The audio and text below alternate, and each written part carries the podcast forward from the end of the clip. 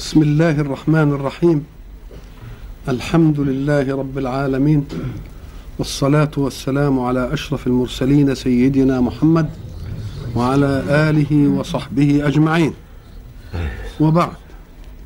فقد انتهينا في اللقاء السابق عند قول الله سبحانه فإذا قضيتم مناسككم فاذكروا الله كذكركم آباءكم أو أشد ذكرًا. وبينا أن الإفاضة أن قض أن قضاء المناسك أن قضاء المناسك هو الفراغ منها.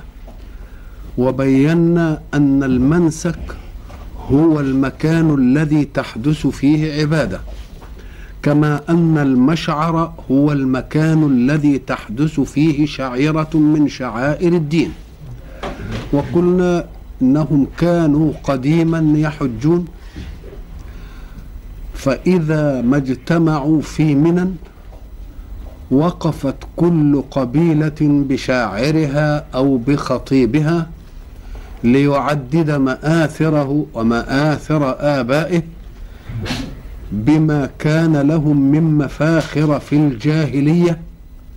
يحملون الديات يحملون الحمالات يطعمون الطعام يفعلون كذا وكذا وكذا فأراد الله سبحانه وتعالى أن ينهي فيهم هذه العادة التي هي التفاخر بالآباء وبأعمالهم. فقال اذكروا الله كذكركم آباءكم. أنتم تذكرون آباءكم والذكر معناه توجيه الفكر إلى شيء غير موجود ساعة تأتي به. ولا يمكن أن يذكر الإنسان من أحداث الماضي إلا الحدث الذي له الأثر النافع فيه وعلى مقدار الأثر النافع يكون الذكر. كانوا قديما يطعمون الطعام. فالذي يطعم الطعام يؤدي مهمة في مثل هذه البلاد في مثل هذه البلاد المتبدية يؤدي مهمة عظيمة. وكان من المبالغة في الجفنات أن بعضهم كالمطعم بن عدي مثلا كانت له جفنة يحكي رسول الله أنه كان يستظل بها ساعة الهجير. يعني إيه؟ وعاء. يستظل به ساعة الهجير شوف ارتفاع الجفنة دي تبقى إيه؟ ويحملون الحمالات بمعنى أنه إذا قامت قبيلة على قبيلة وقتلت منها خلقا كثير يتطوع الواحد منهم ذو الحسب وذو المروءة وذو الشهامة والنجلة فيحمل كل هذه الآثار في ماله. والديات قاتل قتل قتيلا ولا يقدر على أن يعطي يتطوع رجل من أهل النجدة والشهامة ليدفع دية القتيل ويحقن الدماء. كل ذلك كان من المفاخر. أراد الحق سبحانه وتعالى أن يردهم في كل شيء إلى ذاته. أنتم تذكرون آباءكم لماذا؟ لأنهم كانوا يفعلون كذا ويفعلون كذا ويفعلون كذا. وآباؤكم يفتخرون بمن؟ بآبائهم. انقلوها وسلسلوها إلى أب ليس له أب. الله فحين تنقلونها إلى أب ليس له أب لا يجد إلا الله يذكره. فيش غير كده. إذا فكل ما يجري من خير على يد الآباء مرده أيضا إلى الله. فأنتم إن ذكرتم آباءكم لما قدموه من خير فاذكروا من أمدهم بذلك الخير. وهو, وهو يريد منهم أن يذكروا الله كذكرهم لآبائهم. أو أشد ذكرى. لماذا؟ لأننا قلنا أن مرد ذكر الآباء إلى ما أنعم الرب. فإذا كان كل واحد يستحق من الذكر على مقدار ما قدم من الخير فلن تجد الخير إلا لله. إذا لا بد أن يكون. وأيضا فإن التفاخر بالآباء يريد أن ينهيه الإسلام. لماذا؟ ليجعل الفخر ذاتيا في نفس المؤمن. مش فخر تبعي. ولذلك يقولون في أمثال هؤلاء أنهم عظاميون. عظاميون يعني منسوبون إلى العظام مجدهم في العظام التي في القبور. والله يريدنا ذاتيين في مفاخرنا. يعني أنا أفخر بما فعلت ما أفخرش بما فعل أبي. أبوك أفضى إلى ما قدم. ويريد من الإنسان أن يأخذ له ذاتية إيمانية تكليفية. يعني افتخر يبقى يفتخر بإيه؟ يفتخر بنفسه. ولذلك يقول لك ولا تكونوا عظاميين. مفخرة ماضيهم عامر في حاضر خربي ولا تكونوا إيه؟ عظاميين. مفخرة. ماضيهم عامر في حاضر غريب. لا ينفع الحسب الموروث من قدم إلا ذوي همة غاروا على الحسب. الله. والعود من مثمر إن لم يلد ثمرا عدوه مهما سما أصلا من الحطب. الله. إيه حطب. ما دام ما فيش فيه ثمرة. ما فيش فيه إيه؟ ما فيش فيه فالحق يريد أن ينبه في المؤمن ذاتية تفعل مش ذاتية تفتخر بأن كان وكان؟ لا. كل واحد يقدم ليس الفتى من يقول كان أبي. إن الفتى من يقول ها أنا ذا. ها أنا إيه؟ ذا. ولذلك بعض الناس لما كانوا يجوا يفتخروا عن بعض يقول له يا أخي أنت تفتخر علي بماذا؟ يقول أنا أفتخر عليك بآبائي وأجدادي. يقول له يا أخي إيه؟ اذكر جيدا أن مجد آبائك انتهى بك.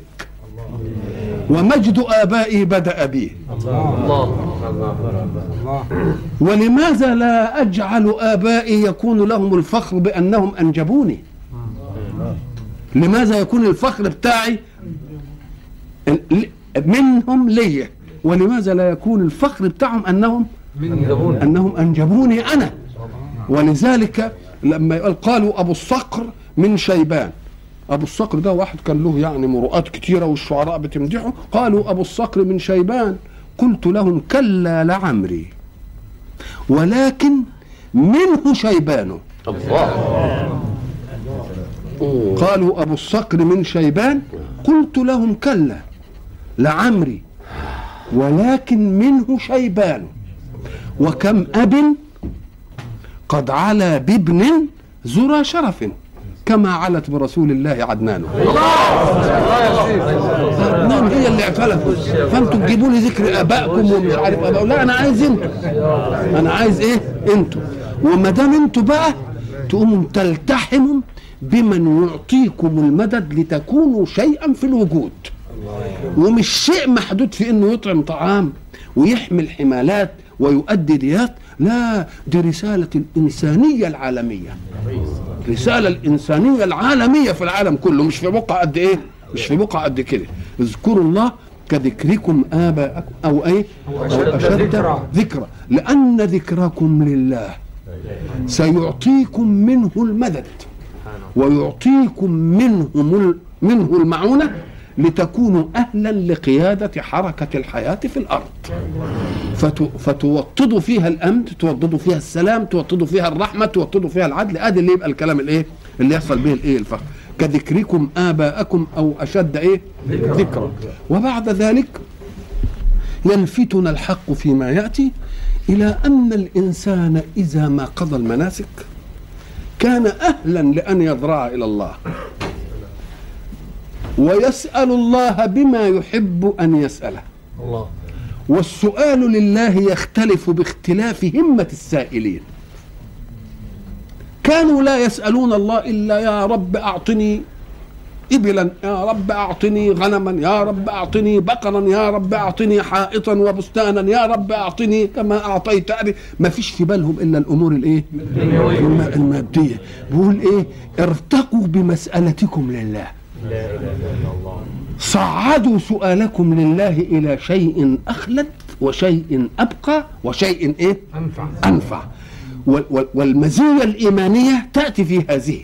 إذا كنتم ستسألون الله هذه المسألة يبقى ما الذي جعل هناك فارق بينكم وبين أهل الجاهلية؟ إذا فقول الله فمن الناس من يقول ربنا آتنا في الدنيا حسنة يعني حين يؤدي مناسكه لله يجد نفسه أهلا لأن يسأل الله. وما دمت قد وجدت نفسك أهلا لأن تسأل الله. فاسأل الله بإيه؟ صعد المسألة بقى.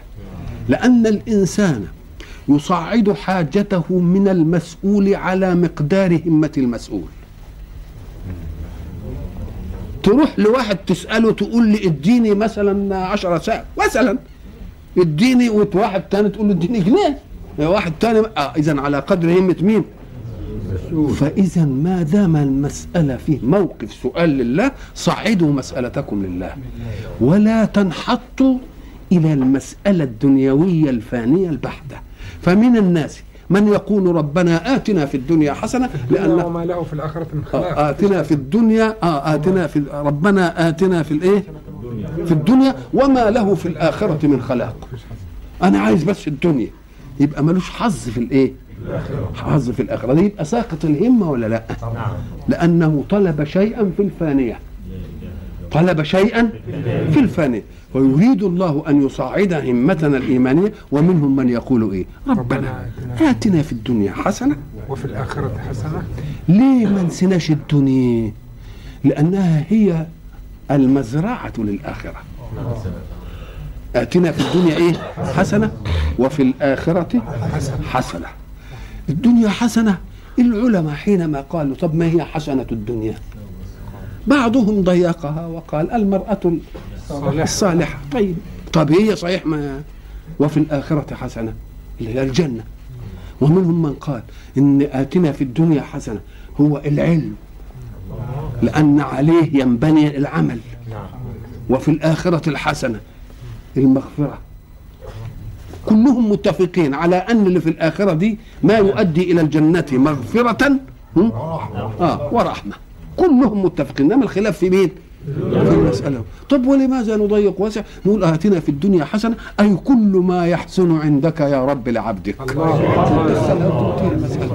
كل ما يحسن عندك يا ربي لعبدك. آتنا في الدنيا إيه؟ حسنة. آه. وفي الآخرة حسنة. وقنا عذاب النار. وقنا عذاب النار. إحنا قلنا زمان الحق سبحانه وتعالى حين يمتن على عباده يمتن عليهم بمنة إنه يزحزحهم عن النار ويدخلهم الجنة. كأن مجرد الزحزحة عن النار نعيم. فإذا ما أدخلك الجنة تاني يبقى حاجتين اتنين. ولذلك قلنا وإن منكم إلا واردها علشان يشوف النار كده وهو ماشي يقول يا سلام كأن الإيمان أنجاني من هذه النار. تقوم لما ترى النار وتشوف كده ال- ال- ال- ال- ال- الهيبة بتاعتها المخيفة دي تقول الإسلام حماني من هذه النار ده نعمة كبيرة أوي. فتحمد الله على أنك إيه؟ بس. فإذا ما دخلت الجنة يبقى حمد إيه؟ حمد تاني. يعني كنت تتمنى يبقى في أهل الأعراف يعني لا هنا ولا هنا. مش كده؟ ولذلك يقول الحق فمن زحزح عن الإيه؟ النار أدخل الجنة فقد فاز. نعم. وقنا عذاب الايه؟ وقنا عذاب النار. أولئك لهم نصيب مما كسبوا. أولئك لهم نصيب مما كسبوا. نصيب يعني إيه؟ برضه نصيب يعني حظ. نصيب يعني حظ. ومما كسبوا يعني إيه؟ الأمر يقول إحنا قلنا زمان إن فيه كسب وفيه اكتساب. فيه كسب الاكتساب فيه افتعال. إنما الكسب أمر عادي. ولذلك تيجي في الاكتساب يبقى في الشر. كأن اللي بيعمل شر يتكلف. نعم. إنما اللي بيعمل خير يبقى طبيعية. يبقى إيه؟ يبقى طبيعية. مما كسبوا أي من من من استيفاء أعمالهم التي عملوها في الحج إحراما وتلبية. وطوافا وسعيا وذهابا إلى ما ما منى وذهابا إلى عرفات وإفاضة إلى إيه؟ مزدلفة. ورميا للجمار في منى؟ وطواف؟ إفاضة. كل هذه لهم نصيب مما إيه؟ مما كسبوا. وبعد ذلك والله سريع الحساب. كلمة سريع الحساب حين تسمعها. السرعة هي أن يقل الزمن عن الحدث. الزمن يبقى إيه؟ معنى أسرع فيه أسرع فيه يعني إيه؟ يعني بد- بدل أن تأخذ منك ساعة أسرع وخلاها تأخذ إيه؟ نصف. يبقى اذا كل حدث له زمن. الحدث حين يكون له زمن وتريد أن تقلل زمن الحسن الحدث ثم تسرع في ال- في العمل. بدل مثلا ما الخياط قاعد مثلا يعمل كده ويتكلم له كلمة وياخد غرزه ويعمل له كده وياخد مش عارف إيه ويقعد له فيها نص يوم يقدر مثلا. وينتهي. الله. اذا بيقلل إيه؟ بيقلل. تقليل الزمن يقتضي سرعة الحركة في الفعل. مش كده ولا إيه؟ تقليل الزمن يقتضي سرعة الحركة في الفعل. ذلك كله في الأفعال العلاجية. يعني إيه الأفعال العلاجية؟ التي تحتاج علاجا منك وعملا. تحتاج علاجا منك وعملا. لكن الذي يفعل بكن بيفعل بعلاج ولا بكن يبقى مش عايز زمن. يبقى سريع ولا لا؟ ما دام مش مش عايز زمن. ده أنا ببقى سريع اقلل الزمن؟ آه. يبقى سريع الحساب يعني إيه؟ يبقى عرفنا بقى إن كل حدث يريد إيه؟ زمنا عايز تسرع يعني تقلل إيه؟ زمن, زمن الحدث. ولا تقلل زمن الحدث بأن تكون مسرعا إلا إذا إيه؟ خفت إيدك في الحركة. وخفت إيدك في الحركة يقتضي إن دي عمل علاجي. عمل علاج العمل العلاجي دي معناه إن عضلك بيشتغل في العملية.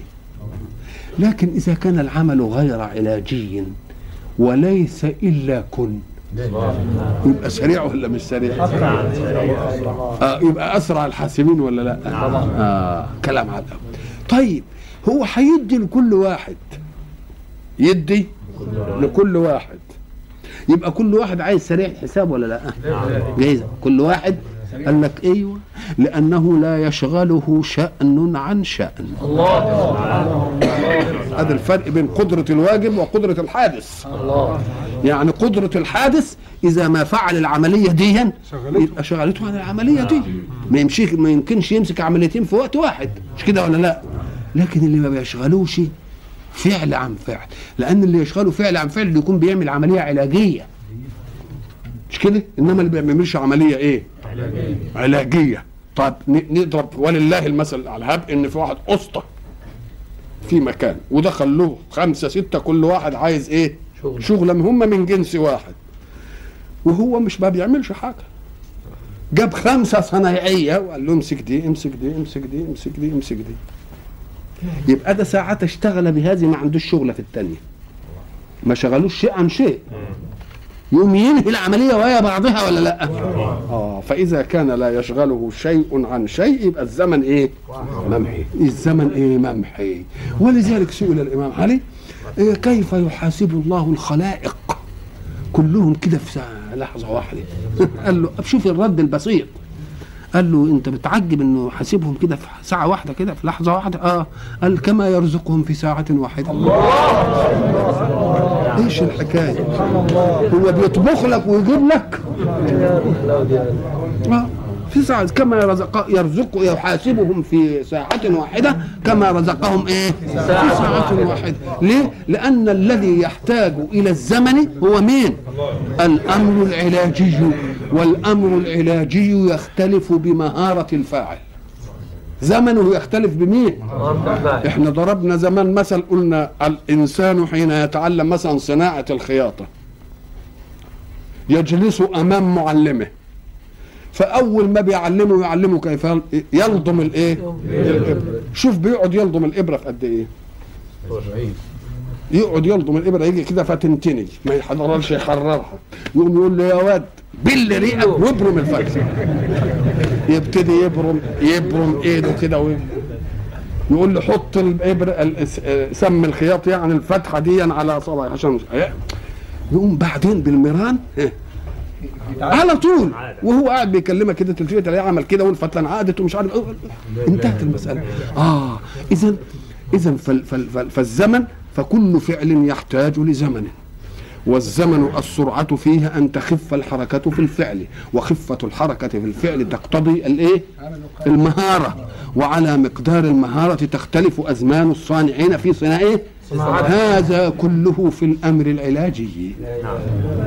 أما الأمر الذي يتأتى بلا علاج فسينعدم فيه الزمن لأنه بكن. وما دام بكن فكن تتوجه للجميع. كن تتوجه للجميع وتنتهي الإيه؟ المسألة. والله إيه؟ سريع الحساب. والله سريع الحساب. واذكروا الله في أيام معدودات. لاحظوا أن ذكر الله أمر شائع في جميع ال... المناسك واذكروا الله في أيام معدودات. اللي هي أيام إيه؟ تشريق. تشريق. إحنا بيبقى عندنا يوم التاسع نكون في إيه؟ عرفة. في عرفة. وليلة العاشر نبيت في مزدلفة.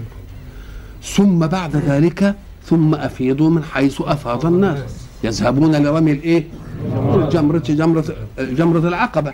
واحد بقى يروح كمان يطوف طواف الإفاضة وينهي واحد بقى يروح عشان يذبح ويحلقهم ويتحلل التحلل الأصغر ما كانش وهي امرأة. مش كده ولا لأ؟ وبعدين إن راح طواف يتحلل له التحلل الإيه؟ الأكبر. ويظل مدة أيام الإيه؟ أيام التشريق.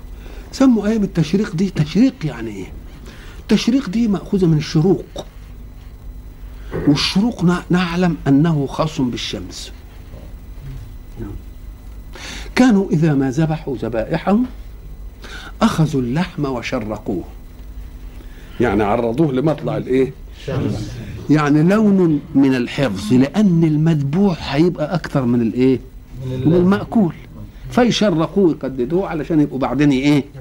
ياخدوا اسمها أيام الإيه؟ تشريق أيام التشريق. واذكروا الله في أيام معدودات. كلمة أيام تشعر بأنها فوق الاثنين. مش كده ولا لا؟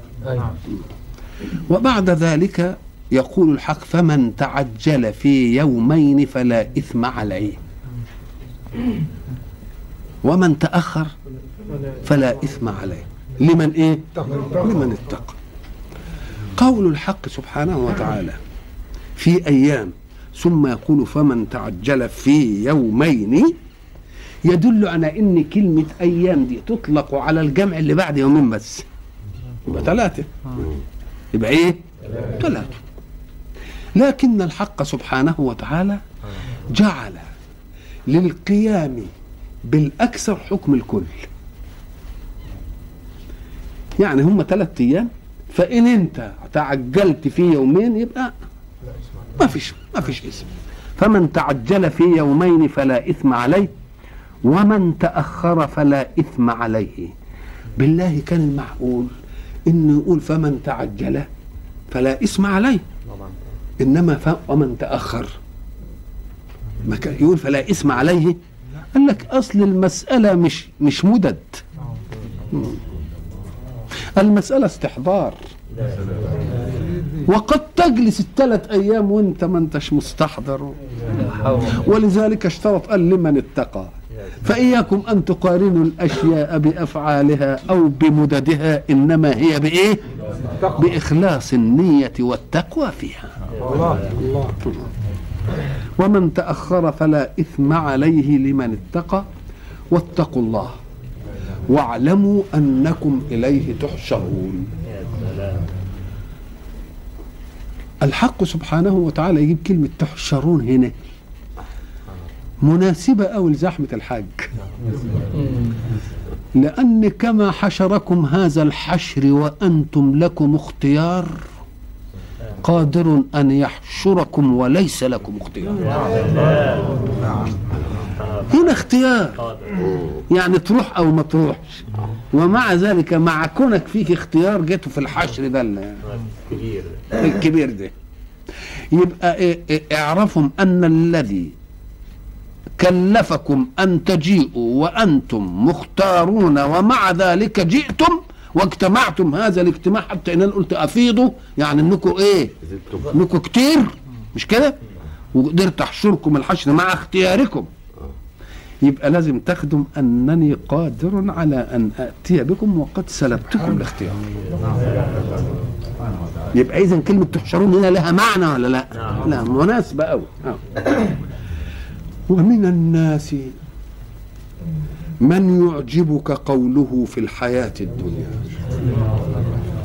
ويشهد الله على ما في قلبه وهو ألد الخصام وإذا تولى سعى في الأرض ليفسد فيها ويهلك الحرث والنسل. والله لا يحب الفساد. سبحان الله يريد الحق سبحانه وتعالى أن يضع قضية وجودية. هذه القضية الوجودية أن كل عمل له ظاهر وله باطن. ومن الجائز أن تتقن الظاهر. وتدلس على الناس. أهو كل الناس لهم مع بعض ظاهر وباطن. يجب أن يجعل الناس يسيئون الظن في بعضهم. لازم كده. ما دام انت ليك ظاهر وباطن ابقى أنا مغفل. مش كده؟ والتاني مغفل وده مغفل. لأن أنا ما دام يبقى ليا باطن وأنت لا تعرفه أبقى قدامك كده ضاحك وأنا أبقى قدامك معظم وأنا محقر. أبقى قدامك مادح وأنا إيه؟ زام. وايه وقادح. مش كده ولا لأ؟ مم. إذا فيجب على الإنسان حين يستر شيئا هو في نفسه ويعلن شيئا أن يجيز ذلك لسواه.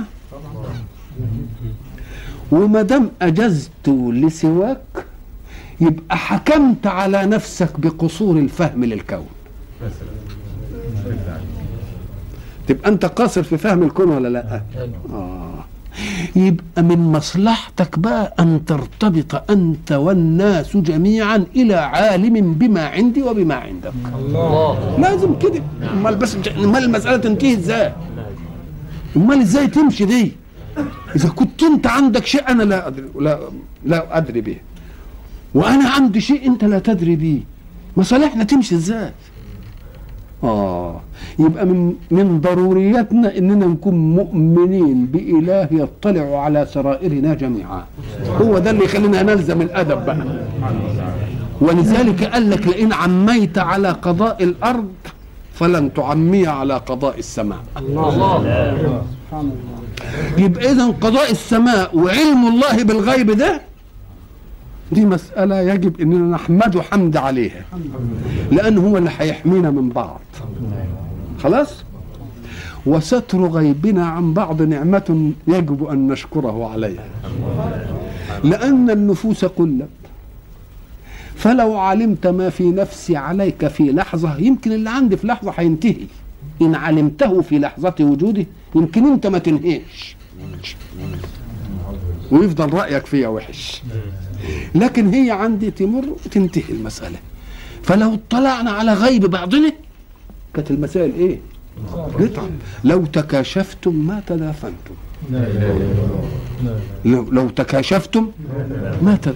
وإن أردت أن تعلم ما عند غيرك فأبح لغيرك أن يعلم ما عندك.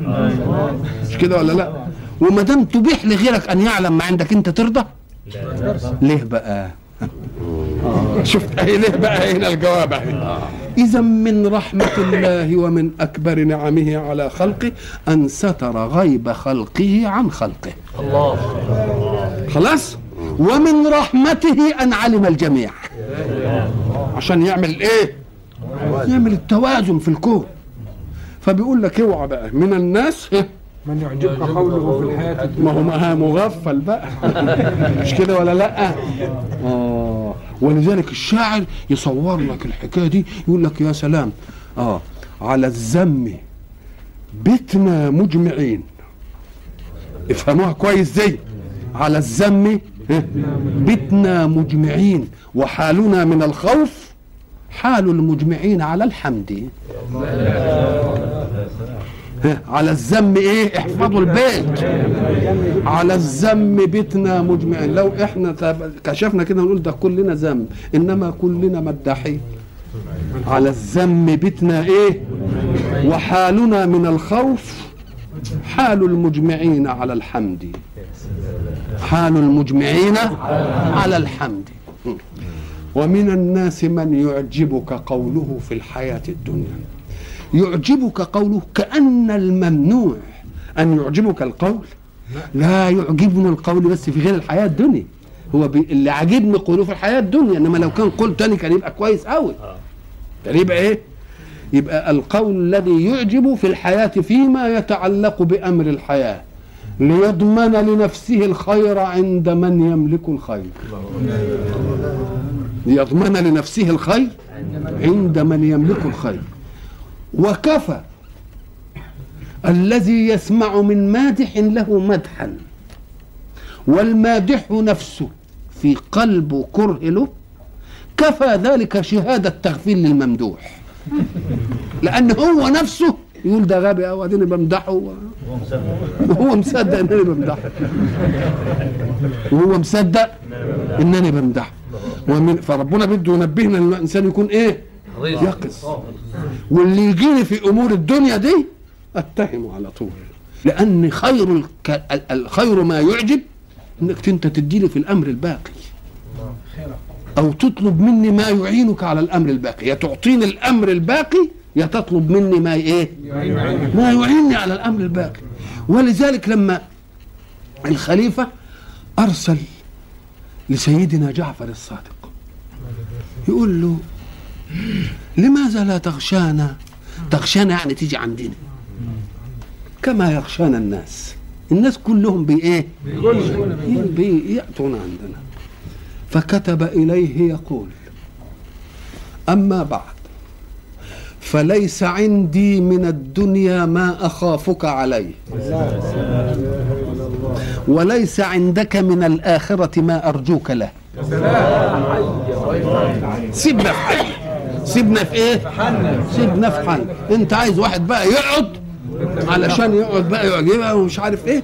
وهو أول ناس رأيهم سيء فيك هم اللي بيمدحوك دول. لأنهم عارفين. نعم. ومن الناس دي نزلت في الأخنس بن شريق. ساعة ما يقابل النبي يا سلام. وقعد في الصف الأول. وبعدين حينما جاءت غزوة أحد انخزل بثلث القوم. 300 واحد. وهم رايحين المعركة انخزل الأخنس بهم ورجع ولم يحارب. في يوم واحد. ومن الناس من ولما ت... لسه اسمع كلامه للنبي يا سلام. ومن الناس من إيه؟ يعجبك قوله في الحياة الدنيا ويشهد الله على ما في يشهد الله. إحنا قلنا إحنا قلنا ساعة ما تيجي الواحد يقول له لا أنا عايز شهادة من الناس وما تقوليش يشهد الله. لأنك أنت الذي تخبر أن الله شهد. وهل شهد الله ولا أنت بتقول لي أنت من عندك؟ بتقول يشهد الله إن دي كذا. انت بتخبر إن ربنا شاهد هو شهد. لا ده أنت اللي بتقول أنت كذاب في هذه. أنت إيه؟ كذاب في هذه. مفهوم؟ وادعوا شهداءكم من دون الله. إن كنتم صادقين. ما تقولوليش الله يشهد. لأن كلمة الله يشهد دي معناها إخبار منك بأن الله يشهد لك. وأنت كاذب في هذه. وعايز تدخلها فيها لساعة ما يسمع كلمة الله يشهد دي خلاص انت نقول له لا يا أخوي. ويشهد الله يقول يشهد الله إن أنا بحبك. يشهد الله إن دي كذا يشهد الله ان ساعة ما تسمع واحد كده يقول له كده يقول له لا هذا إخبار منك بان الله يشهد. وأنت قد تكذب في هذا الخبر. أنا عندي يشهد اثنين وبلاش دي. ويشهد الله على إيه؟ على ما في قلبه. وهو ألد الخصام. معنى ألد الخصام يعني إيه؟ الفاسق في معصيته. يقال فلان عنده لدد. عنده إيه؟ لدد. يعني فسق في إيه؟ في خصومته. جدل بالباطل. جدل ولذلك الرسول صلى الله عليه وسلم يقول إن شر الناس عند الله الالد الخصم. الألد يعني إيه؟ الجدل بالباطل اللي عنده إيه؟ حجة. اللي عنده قسوة في المعصية قسوة في المعصية. يبقى عصو فيه إيه؟ وفيه قسوة. نعم. ليه بقى؟ وهو يبقى لد الخصام. قال لك لأن الذي يجابهك بالأمر يجعلك تحتاط له أما الذي يدليك بغرور وبنفاق هو ده اللي عايز يخدعك. يبقى ده عنف في الخصومة يبقى الخصم الواضح أحسن ليه؟ لأنه ما دام خصم واضح ستواجهه آه لكن إذا دخل علي بهذا يبقى إيه؟ يبقى قاس في خصومته لأنه يريد أن إيه؟ أن يخدعني وأن يبيت لي وهو ألد الإيه؟ الخصام وإذا تولى تولى يعني يقول لك ما يعجبك فإذا تولى عنك. نقل المسألة إلى الحقيقة. أو وإذا تولى أمر شيء. من الولاية يعني. في تولى من التولي. وفي تولى من الولاية. وإذا تولى سعى في الأرض ليفسد فيها. ويهلك الحرث والنسل.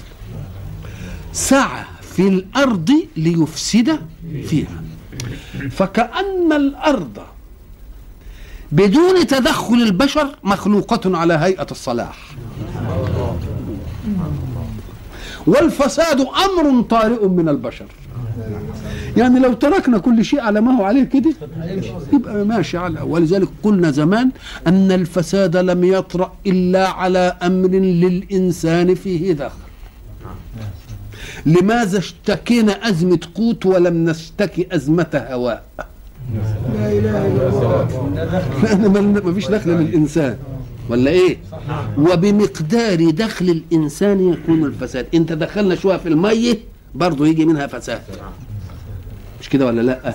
ما صلحناش المواسير كويس تيجي لنا الميه عكرة تتكسر المش عارف الإيه تدخلنا. إنما كان الأول بيروح يجيب من البير ولا؟ ما فيش فيها حاجة ابدا. مش كده ولا لأ؟ اذا على مقدار وجود الإنسان في حركة الحياة ينشأ إيه؟ ولذلك كان الإنسان لابد له من منهج. غير الإنسان ملوش منهج. غير الإنسان مخلوق بالغريزة يؤدي مهمته فقط وتنتهي المسألة. مش كده ولا لا؟ يعني المطية مثلا لم تأتي يوما لتمتنع عن ركوبك عليها. امتنعت؟ طيب عندك ركوبة وهتعملها ركوبة لك تركبها وتجيب لها بردعة كويسة والجم فضة وتعملها كده تروح بها البندر. وتصبح الصبحية تقول لا بلاش ديا وهنشيلها سباخ. عصيت. ما عصيتش. خدتها تحلبها جاهز خدتها مثلا تعلقها في الساقية. جاي خدتها كده هو وتجيب السكينة لك لا ابدا. مش منهج. ليه؟ لأنها محكومة بالغريزة التي تؤدي بها الحركة النافعة بدون اختيار منها. لكن الذي له اختيار يا لازم له منهج بقى. نقول له افعل دي ولا تفعلش دي. فإن استقام مع المنهج تفعل ولا تفعل يبقى زيها والأمور تبقى كويسة. إن لم يستقم تفسد الإيه؟ خد بالك بقى الل- اللقطة دي جاية منين؟ وإذا تولى سعى في الأرض ليفسد فيها. فكأن الإفساد هو اللي عايز عمل. كأن الإصلاح ما تعملش حاجة سيبها كده. زي ما هي تبقى على 24 قراط يبقى الفساد طارئ من مين؟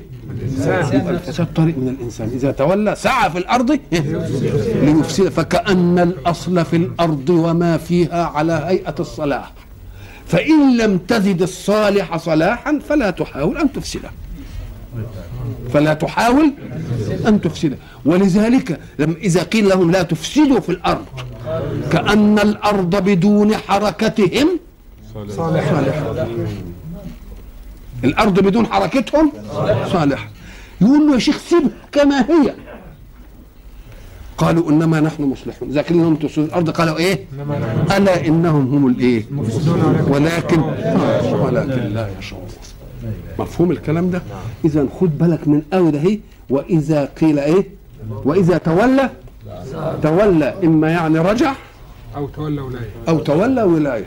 سعى في الأرض ليفسد فيها فكأن الفساد في الأرض أمر طارئ بسعي إنسان على غير منهج من الله. وما دام للإنسان اختيار فيجب أن يكون له منهج من أعلى منه يصون ذلك الاختيار.